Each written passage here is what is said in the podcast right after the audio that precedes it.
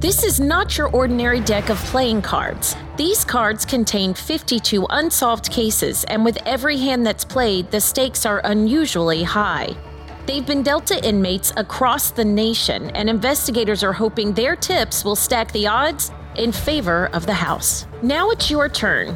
These victims have been dealt an unfair hand, and it's up to you to deal justice. Somebody, somewhere, has information that could be investigators' ace in the hole.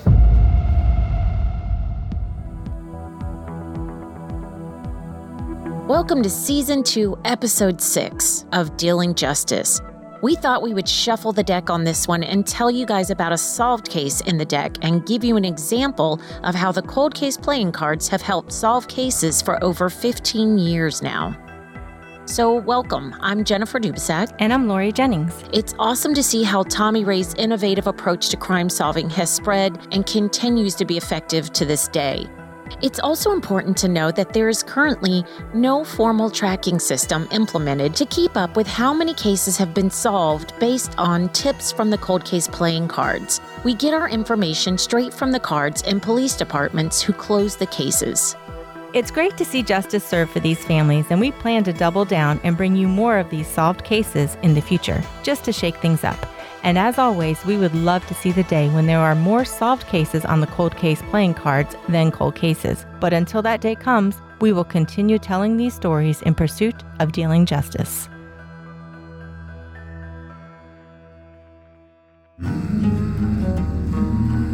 It's time for us to solve these cases one card at a time. This is episode 6, the Ingrid Lugo case. Six of Spades, Florida deck.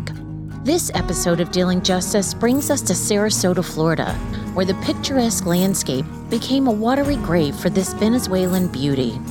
See how justice was dealt for Ingrid Lugo. Ingrid Lugo was 34 years old.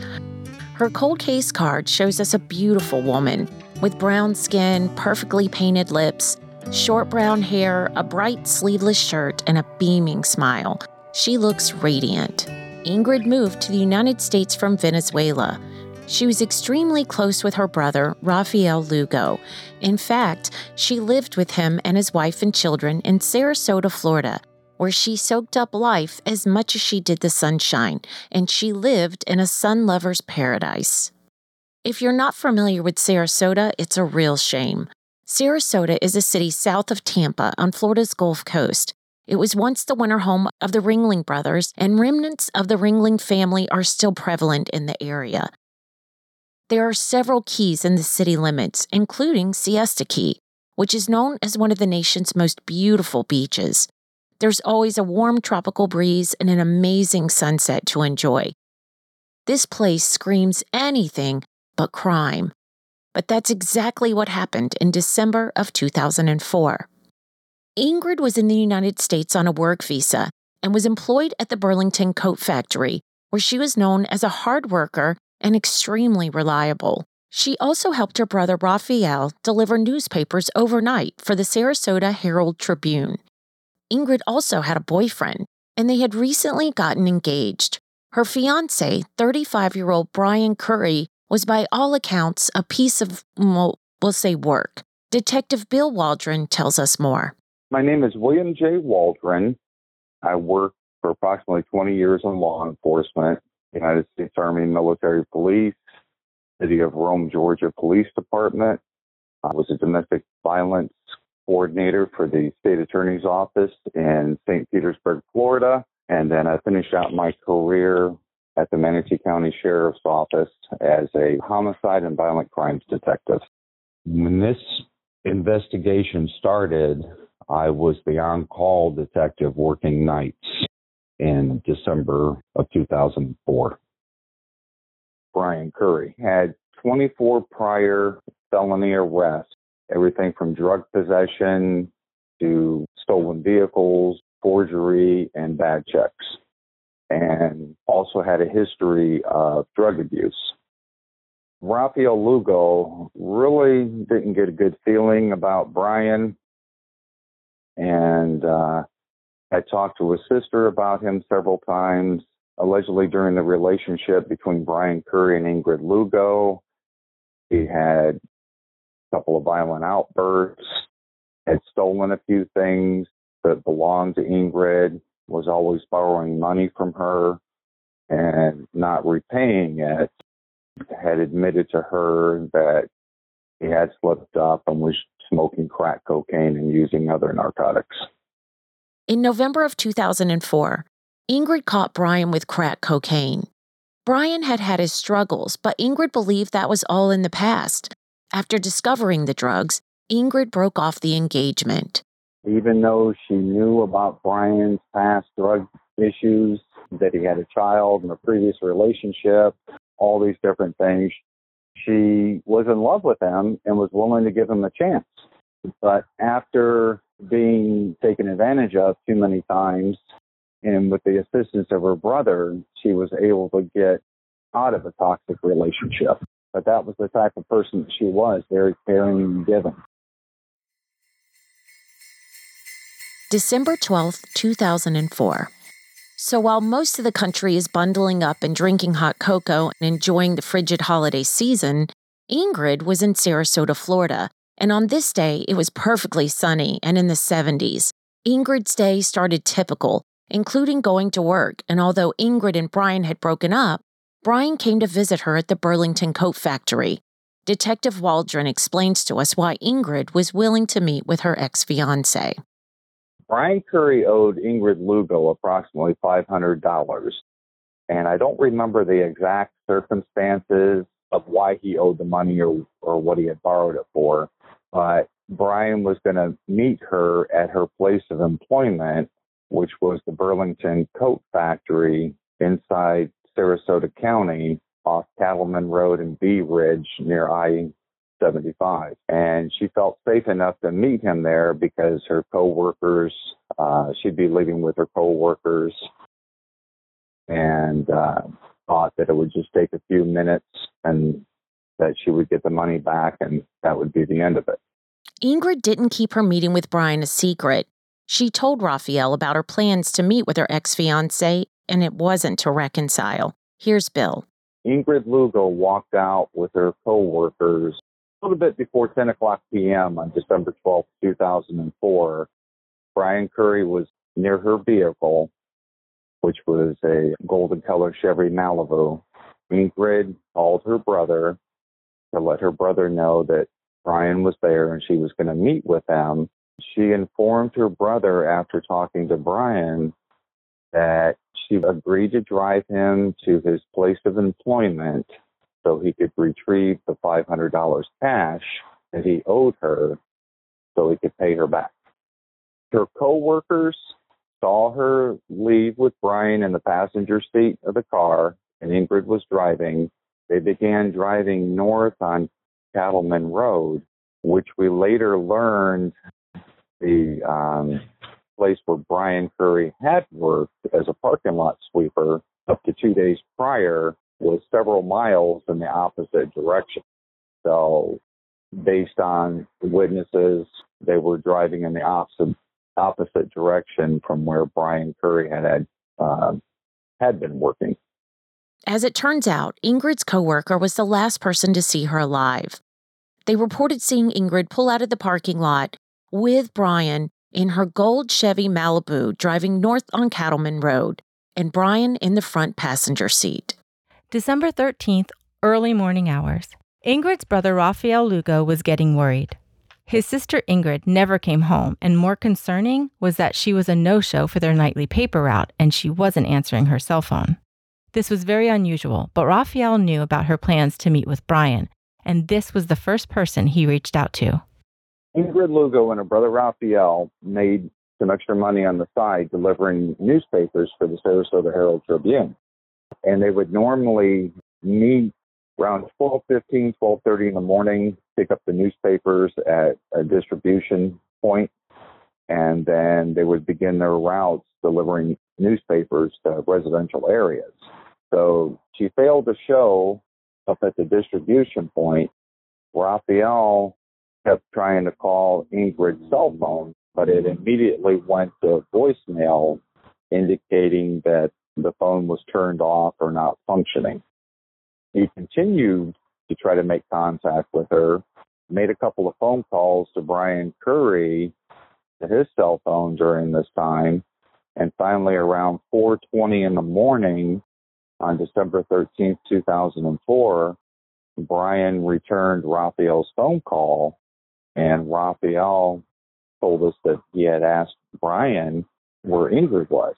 And Brian admitted to Raphael that he didn't have the money to pay Ingrid and that she got upset with him. And he claims that Ingrid dropped him off on the side of the road somewhere and that he walked home. Raphael Lugo was in a full panic and knew his sister was in danger. He immediately called the Sarasota Police Department and reported her missing. Meanwhile, Detective Waldron is reporting to work and learns that a body had been discovered in Manatee County. I came in for work around 4:30 in the afternoon. I learned at that time that uh, the body of a uh, female had been found in a retention pond at a construction site, and that a homicide investigation had begun. There was a an area under construction. Part of it was like an industrial office park. Nearby was uh, a hotel and a shopping plaza. Construction workers had arrived at work around 6:30, 7 o'clock in the morning, and began setting up for the day. They had observed uh, what appeared to be a body floating in the retention pond, and so they had called 911. Patrol deputies initially responded, confirmed that there was a body in the retention pond. And then the uh, crime scene technicians and detectives responded to begin the investigation, along with, I believe it was Dr. Russell Vega, the chief medical examiner from the medical examiner's office, also responded. Detective Waldron was also aware of the frantic call from Ingrid's brother about his missing sister to the Sarasota Police Department, and he was already putting the pieces together.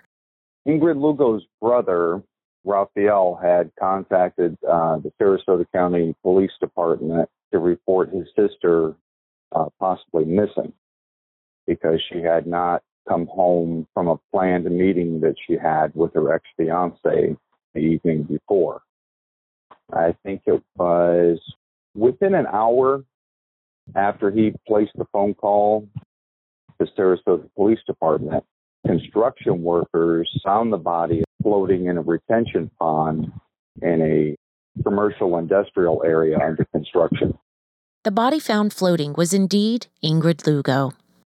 Ingrid had a tattoo on her upper back, I believe, or neck, and that's how she was identified through information given by her brother.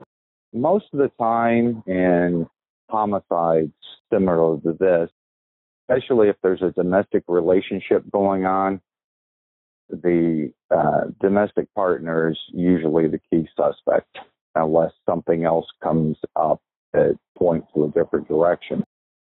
And it was important at this point, since Brian Curry was the last person known to have been with or seen Ingrid Lugo, that we try to interview him and get as many details as possible. And it's been proven time and time again the first 48 hours are most critical in quickly solving a murder case. By that afternoon, Brian Curry was on the top of the suspect list. Detectives made contact with Brian at his mother's home in Manatee County around 4:30 p.m. We arrived at Brian Curry's house. His sister is there and Brian's there. Brian makes a spontaneous statement of, I don't know why you're talking to me. She hasn't been missing 24 hours yet. Brian's comments were more than suspicious. It seems he was counting on having at least 24 hours before police would even be looking for Ingrid. But again, the police sadly knew where Ingrid was. At this point, Brian was not aware that the police had already discovered Ingrid's body. There had not been anything released to the news media yet as far as the identity or the discovery of a body. So time was kind of on our side as far as uh, trying to get an interview conducted with Brian uh, to get a better storyline and, and see what statements he might make. So I asked Brian, I said, you, were with her last night? And said, yes. And I said, well, how did you get home? And he said, well, she dropped me off on the side of a road. I don't know where it was. He said, I've been smoking crack. I really don't remember much of anything. At that point, I asked him if he would come to the Manatee County Sheriff's Office so we could do a recorded interview with him and get as many details as possible. I presented it to him as if we were working a missing persons case and needed his cooperation, find out about Ingrid's habits, where she might have gone, was she upset after they met, and that's why he agreed to come to the sheriff's office. He had driven to the sheriff's office by his sister, and once they arrive, I sit down to talk to Brian, and he tells me that his sister is going to hire him and an attorney. He feels it best that he not talk to us. At that point in time, I read him his Miranda rights. He signs off on the form saying that he wants an attorney and will not answer any questions. So at that point, any attempts to interview him are over. Meanwhile, the search was on for Ingrid's vehicle. From talking to Raphael, we knew that Ingrid Lugo drove a gold four door Chevy Malibu, and we had the license plate number for it. License plate number was entered into Florida National Crime Information Database as a possible stolen vehicle connected to a homicide. We then decided to, since we knew where Brian Curry stayed at with his mother, we decided to start checking those areas in Manatee County for her vehicle, checking parking lots, subdivisions, uh, you know, looking for a possible abandoned car. Pretty quickly, the auto theft detective that I was on call with located Ingrid Lugo's car just east of I-75 in the parking lot of the Suncoast Schools Federal Credit Union. And the distance between where her car was located and where Brian Curry stayed at with his mother was only 2.1 miles. So another piece was quickly coming together. Detective Waldron explains the vehicle's condition. Using my flashlight to look into the vehicle, there appeared to be a um, dark red substance in the center console of the vehicle there were some women's shoes in the floorboard of the driver's front seat. One would think they would have immediately impounded the car for evidence, but investigators had a different idea. We decided that we would back off from the car and do surveillance, thinking that since we made an attempt to talk to Brian Curry, maybe we spooked him enough that he would return to the vehicle and try to dispose of it. Well, you always hear in reality and, and in films suspects returning to the scene of the crime. And being that we had attempted to talk to Brian, I was pretty sure that he was nervous and worried about a lot of things, especially with the vehicle being so close to where he stayed at with his mother.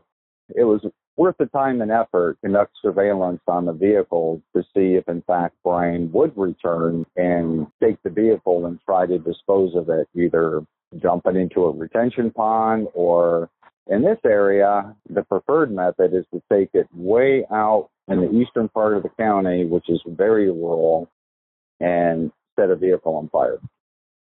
So we did surveillance on the vehicle for at least five, six hours there was uh, a cold front coming in through that night with a little bit of rain. We had about five minutes of heavy rain around 2.15 in the morning. And at that point, we decided to go ahead and tow the vehicle and put it in the sheriff's office impound to process. The following day, an autopsy was performed and confirmed Ingrid's cause of death. Detective Waldron explains what they believe happened that night. According to the autopsy, Ingrid Lugo had suffered blunt force trauma to her frontal lobe, which would be her forehead, and had strangulation marks on her neck. the cause of death ruled homicide, and the mechanism of injury was uh, strangulation. They had the results of the autopsy, and then crime scene technician Terry DeWitt and I processed the outside of the vehicle for fingerprints. And oddly enough, no fingerprints whatsoever on the outside of the car, no fingerprints on the inside of the car. It appeared that the car had been wiped down inside and out on all the surfaces that we might have been able to get fingerprints from. And we did observe what appeared to be blood that had pooled in the cup holders of the center console, what appeared to be blood on the driver's seatbelt, and also blood on the back of the driver's seat. There was a pair of women's shoes, heels. One of them was wedged underneath the gas pedal, and the other one was next to it. There was a bunch of gravel and sand that was in the driver's floorboard. And that was consistent with the construction materials and undeveloped land around the uh, construction site where her body was located in the retention pond. And there was no, you know, no gravel or anything on the uh, passenger floorboard nor in the back uh, seat. And at this point, it was presumed that after Ingrid was killed, her body was placed in the back seat of her vehicle, most likely behind the driver's seat, which is what caused the transfer of blood on the back of the driver's seat. And then she was driven to another location and then her body placed in the retention pond.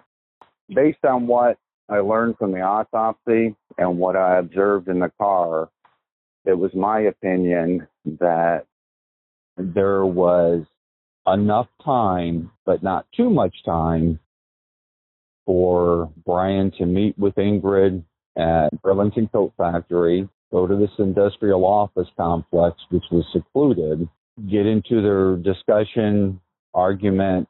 It appeared most likely then that that's the location where Ingrid was strangled and murdered. This was based on same type of rock uh, tiny rocks and dirt that were found on the, the driver's uh, floorboard and her shoes as what was in that area. And then most likely her body was put in the back seat of her vehicle, driven to the retention pond, dragged out of the car, put in the retention pond, and then her vehicle was abandoned a little bit further north in the uh, bank parking lot. How do you think the shoes got in the front floorboard? Due to the blood in the center console area, it would appear that she was strangled, and there was also indication that she had been physically battered due to the postmortem bruising on her face. Blood most likely came from an injury to her nose, causing her nose to bleed. My my theory based on everything was that the two of them, Ingrid had been in the driver's seat, Brian had been in the passenger seat, most likely had um, grabbed the back of her head and neck, smashed it into the steering wheel, causing the bloody nose, and that the seat belt, the driver's seat belt, was used to strangle her. And then at that point, Brian would have gotten out of the car, removed her from the driver's seat, leaving behind the shoes and putting her in the back seat behind the driver's seat. And Brian got back in the vehicle to drive, probably picked up dirt and gravel from that area of the parking lot. And later at the um, crime scene where the retention pond was, never moved the shoes, probably stepped on the shoes with his feet, and then also while using the brake and gas pedal had smashed the shoes down and embedded the uh, dirt and gravel in the shoes. The following week, Ingrid's purse, jewelry, and her cell phone were found in the bushes of an industrial complex off of Cattleman Road in Sarasota, nearly one mile north from the Burlington Coat Factory where she worked. So, for about the next week, didn't really have anything further to go on. The evidence that was obtained from the car had been sent to the Florida Department of Law Enforcement Crime Laboratory for processing. And then I was notified that a woman's purse and identification had been found. They quickly made a con- connection between the disappearance and murder of Ingrid Lugo based on her identification being found. So they contacted Sarasota County Sheriff's Office, and one of our crime scene technicians drove down there and met with the deputy and recovered the purse and uh, Ingrid Lugo's identification some other belongings. And each location related to the crime could be traced back to Brian Curry. The circumstances of the two of them being together shortly after she got off of work that in combination with the location of the vehicle in close proximity to Brian's mother's and sister's house, where they lived at within two miles. I had also found out during this time that Brian Curry had worked for a, a company driving a vehicle cleaning parking lots and learned Brian's route, parking lot that where Ingrid Lugo's purse was found, and also the area where her body was found were all areas signed to uh, Brian Curry to clean with his parking lot sweep. It was a good case at that point, but not necessarily a winnable case. And to avoid any mistrials or missteps in evidence or anything, the decision was made not to charge Brian Curry until we got additional evidence there was no smoking gun for investigators to move in for an arrest. However, Brian was giving the police other reasons to arrest him. This turned out to be just what investigators needed. We arrested him on a felony warrant for forging his mother's signature on checks and cashing them. In conjunction with that, I executed a search warrant on Brian Curry to obtain hair follicles, saliva, so that we could use it compared to the trace evidence that we obtained from Ingrid Lugo's vehicle. Although Brian wasn't talking to investigators about Ingrid, he had no problem discussing her with his cellmate while in the Manatee County Jail awaiting his trial for the forged checks. I did interview this inmate that provided information that Brian Curry had related to him. And it wasn't really a whole lot, but it was things like Brian was asking this inmate if the Philippines had an extradition policy with the United States, he would start getting depressed, talking about how much he loved Ingrid Lugo, and then he would deny doing anything to harm her, but he kept talking about being worried with eventually being charged with her murder. It wasn't enough to incriminate, but it was it, it just went along and solidified the circumstantial evidence that they had. What he told his cellmate in Manatee County Jail may not have been enough for an arrest, but Brian got sentenced to serve time in a Florida state prison on those forgery charges. By then, the Florida cold case playing cards had been implemented in the prison system, and investigators were about to be dealt a winning hand. Brian Curry was eventually sentenced for the forgery and committed to one of the Florida state prisons. That particular prison did have the cold case playing cards that Special Agent Tommy Ray had created. And Brian once again started talking to his uh, cellmate, and they would play cards and everything. So his cellmate knew briefly about Ingrid Lugo, her disappearance and murder, and Brian made some incriminating statements to his two cellmates who eventually came forward. That, with all the circumstantial evidence that we had, was enough to eventually charge Brian Curry with the murder of Ingrid Lugo. It's absurd that people commit horrible and illegal acts and then feel a need to tell other criminals about them. But as the cards have proven, they do. While serving his sentence in a Florida state prison on the forgery charges, Curry made incriminating statements to several of his fellow inmates. Luckily, the cold case playing cards had been issued to the inmates at the state prison and county jails in Florida. After seeing the cold case playing cards, three inmates linked the photo of Ingrid Lugo and the details of her homicide printed on the back of one of the playing cards to the statements made by Brian Curry, linking him to Ingrid Lugo's murder. Creator of the cold case playing cards, Tommy Ray, explains why these cards work, despite the old saying, snitches get stitches in the inmate on the Ingrid Lugo case, two things you don't do. You don't hurt kids or women. And if we find about it in prison, you know, we'll take care of them ourselves most of the time. You got to think everybody in prison is not bad. Some of them made some mistakes, some made some bad mistakes, but they still, you know, have a conscience and they still, for the most part, you know, depends on what they're in there for. You know, they want to do the right thing, especially when it comes to to murder.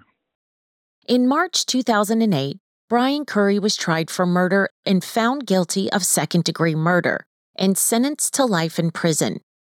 But that's not where the story ends. Brian Curry had his conviction overturned due to a technicality caused by his own defense attorney. He was granted a second trial. There was some type of misconduct as far as instructions that Brian Curry's attorney gave him. But he did get, was granted a second trial, went through everything again identical to the first trial, and he was finally convicted again four years later. Once again, justice was served and he was found guilty a second time. We reached out to Brian Curry to see if he would like to talk with us for this episode. He agreed, but he had one condition, and we're quoting from his response. This is Brian Curry responding back to your email. Yes, I will talk to you if you want an interview, but on one condition that you report the truth. Don't try to twist words around like the state did. Do your homework on the case. I'm still fighting for freedom and the truth in the federal court. The inmate that testified in both trials recanted his testimony and admitted that the Manatee County Sheriff's Department coached him in what to say. There is no physical evidence linking me to the crime. The real murderer is still out there. We replied back saying we would record a statement of whatever he would like to say on this matter and air it as such. Yet, at the time of this air date, we did not hear back from him. We believe, just as two separate jurors have decided in a court of law that the investigators have their right man, and justice has finally been served for Ingrid Lugo. We tried contacting Raphael for this story and to tell us more about his sister, However, we were unable to locate him, and Detective Bill Waldron believes that Raphael and his family moved back to Venezuela after Brian Curry's second trial. The beautiful state of Florida held too many horrible memories for him and his family. From the very beginning, been in contact with uh, Raphael Lugo a lot and had met with Ingrid Lugo's parents at our offices at the sheriff's office. They didn't speak very much English, being from Venezuela. So Raphael had to translate everything, but basically the father pleaded with me to for justice in his daughter's murder. There was times where they there was disappointment. Raphael was disappointed that we hadn't been able to arrest and charge Brian Curry with his sister's murder. But I promised them the very first time I met with Ingrid's mother and father and her brother that I would bring Brian Curry to justice. And some people say you should never make that promise because it may not come true, but I truly felt that through my diligence and determination that one day I was going to bring Brian Curry to justice. And that's why this this case and the in the two trials were so impactful on me mm-hmm. because I was very passionate about this. I loved my job. You know, when someone's murdered, there's nobody else there to speak for them. You know, there's no one else to speak the suspect and bring that suspect to justice and to give the family some closure. The homicide detective and the crime scene technicians and people that deal with evidence and everyone else that all work together for that victim and speak for that victim.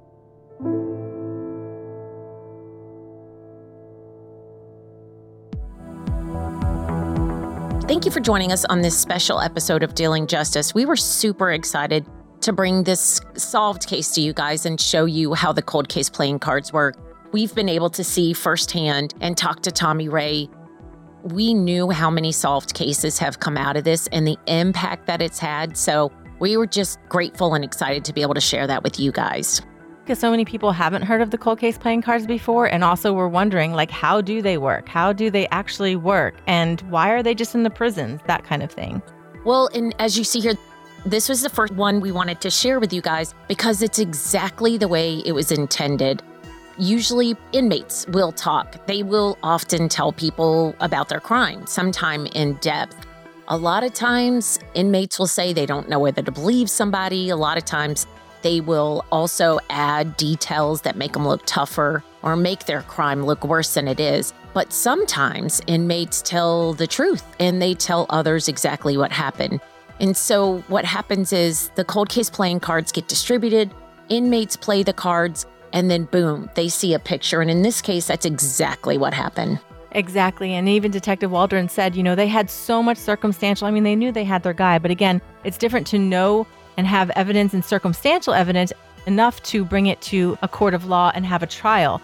So they really didn't have that smoking gun in the DA's office, you know, felt like it wasn't. So this really truly was a case that unless they had somebody that they got from those cards, they weren't bringing it to trial. I mean, they, they had all that information up until these people started speaking forward when Brian started talking.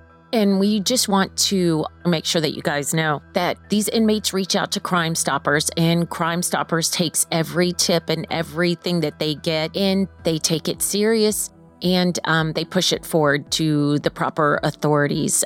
But a lot of times people think that these inmates only do this for money, but I can tell you that we have been told on several occasions the reward is often not the focus of why the inmates tell. Sometimes it's definitely helpful, but there are times, and again, we'll share these stories with you guys on down the line. There's times that they come forward and share what they know, just really based on wanting to get it off their chest and help.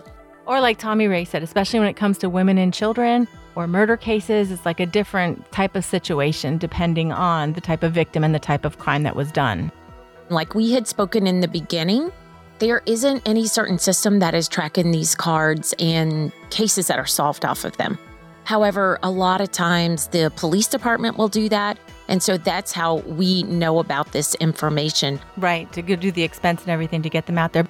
But remember, too, if they're calling Crime Stoppers or even from the cards, they are anonymous. So even if they told the person on Crime Stoppers, I saw this in the card, a lot of that stuff is anonymous. And that's why people also feel like they can give leads that even if they are in prison and don't necessarily want to tell, they can tell and not be told who they are. Absolutely. That is the whole point of this. And most of the time, families are less interested about the ancillary characters and often what we see, which is shocking.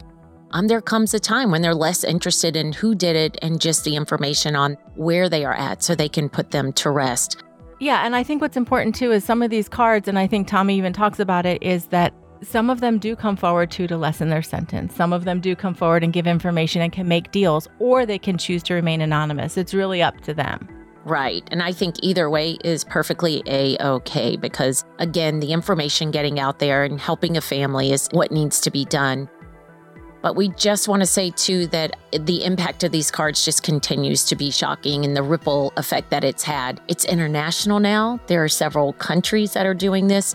There are hundreds of cases that have been solved, hundreds of hundreds of tips that have come in. So we are so happy to be here and telling you guys about these stories. Although we're going to go back to our unsolved cases on the next episode, we're going to throw some of these in there. And just like we said in the beginning, just to shake things up and give you guys um, some examples of solved cases. I also want to bring out, I think we've mentioned Massachusetts just came out with their deck in February. And actually, Kansas has announced that their first deck is coming out in late spring or early summer of this year. That's awesome. So there's different places people are getting involved. And also for those that have asked, if a lot of times if you go on your state's the state law enforcement, the state police department, you can check and see if your state has them as well. And if not, even better, send an email, you know, asking them about this. And if you guys know about your state or a country that's doing this, if you know about a case that we should cover that's on the cards that you would like to see a spotlight, please let us know. Shoot us an email or reach out to us on social media. We would love to hear from you guys. And we want to thank Liz Morgan PR for being absolutely amazing and sponsoring us. Liz Morgan PR is a boutique public relations firm specializing in media relations, event planning, and communication strategy. Founder, president, and friend Liz Morgan is a creative, award winning public relations professional with one goal in mind getting her clients buzz. Like us on Facebook at Cold Case Playing Cards for all the latest information on this case and other cards we'll be featuring on future episodes. Dealing Justice is written, produced, and hosted by Jennifer Dubisak and myself, Lori Jennings. Our sound design is by John Schaub. Our executive consultant is the Cold Case Playing Cards creator, retired FDLE Special Agent Tommy Ray. If you want to help us spread the word about these victims' stories, please subscribe and leave us a positive review on your favorite podcast app. And tell your friends to subscribe.